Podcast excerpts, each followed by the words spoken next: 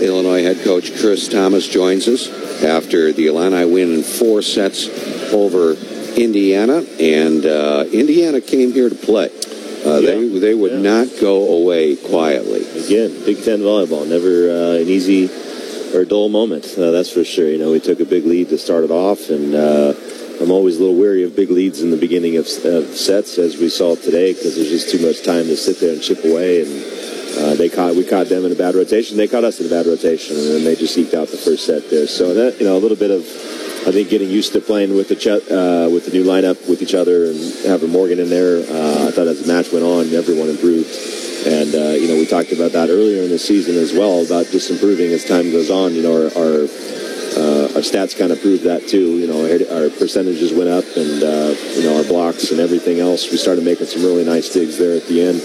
And uh, we served really well tonight, which was always good to see. And, uh, you know, it wasn't so much in the aces and airs category, just more or less constant pressure on them to, uh, you know, not allow them to keep setting their middles, which are, uh, you know, one of them was uh, was very good tonight. So, anyways, uh, good, you know, good win for especially with all things considered, and uh, happy to see a, a team effort, even though Brandi wasn't in there. You know, we shanked it around a little bit early on, but even at that, throughout the course of the match, most of the night, you know, our, our youngsters, we talked about Morgan taking over at Libero, Caroline, uh, and even, uh, you know, Giroux in there. Um, They were flinging themselves all over the court. We had both teams had some great digs tonight. Absolutely, and uh, you know, it, I, I explained to the uh, my chalk talk at the beginning of the uh, of the match or before the match, I should should say, that we practice. You know, they everyone goes against everyone in our gym, so everyone sees everyone's best shot, and uh,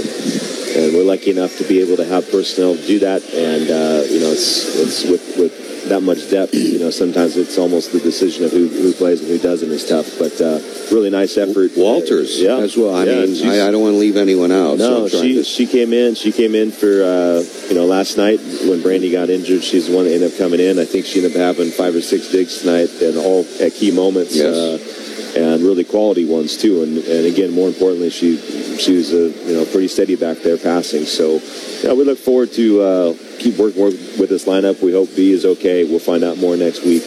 And uh, but you know for, we'll just keep training the way we do. We want to we want to work them hard and and uh, you know get them prepared for next weekend's matchup. And glad to be at home again. At the start of the season, uh, Ali Bastianelli almost error free again tonight.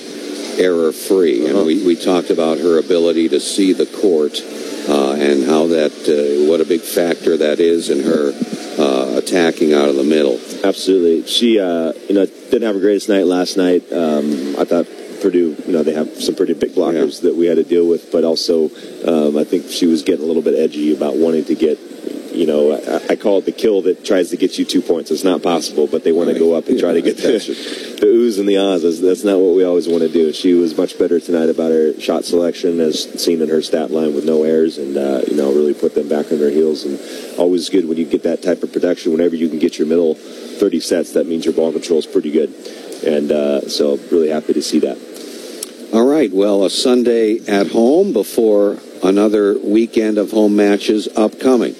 That's pretty nice. This is a good way to uh, finish off a, a Saturday night. Uh, let's uh, enjoy the week and be ready to go uh, next weekend as we uh, It's like a plan. welcome. Uh, yeah, welcome uh, a couple more Big Ten teams into town. A very good Ohio State team and a Maryland team that gave us fits out there last year. Yeah, again, you know, everyone's improving, everyone's good. And uh, Ohio State was a little bit uh, iffy in the preseason, but they've really come on strong and they're figuring out how to play together. And Maryland's uh, a young team, or they've got a mix of youngsters and experience, and they've had some nice wins as well. So, again, never a dull moment of the Big Ten, and uh, happy to be a part of it. All right, thanks, Coach. Congratulations. Sounds good. Thanks, Dave. Appreciate it.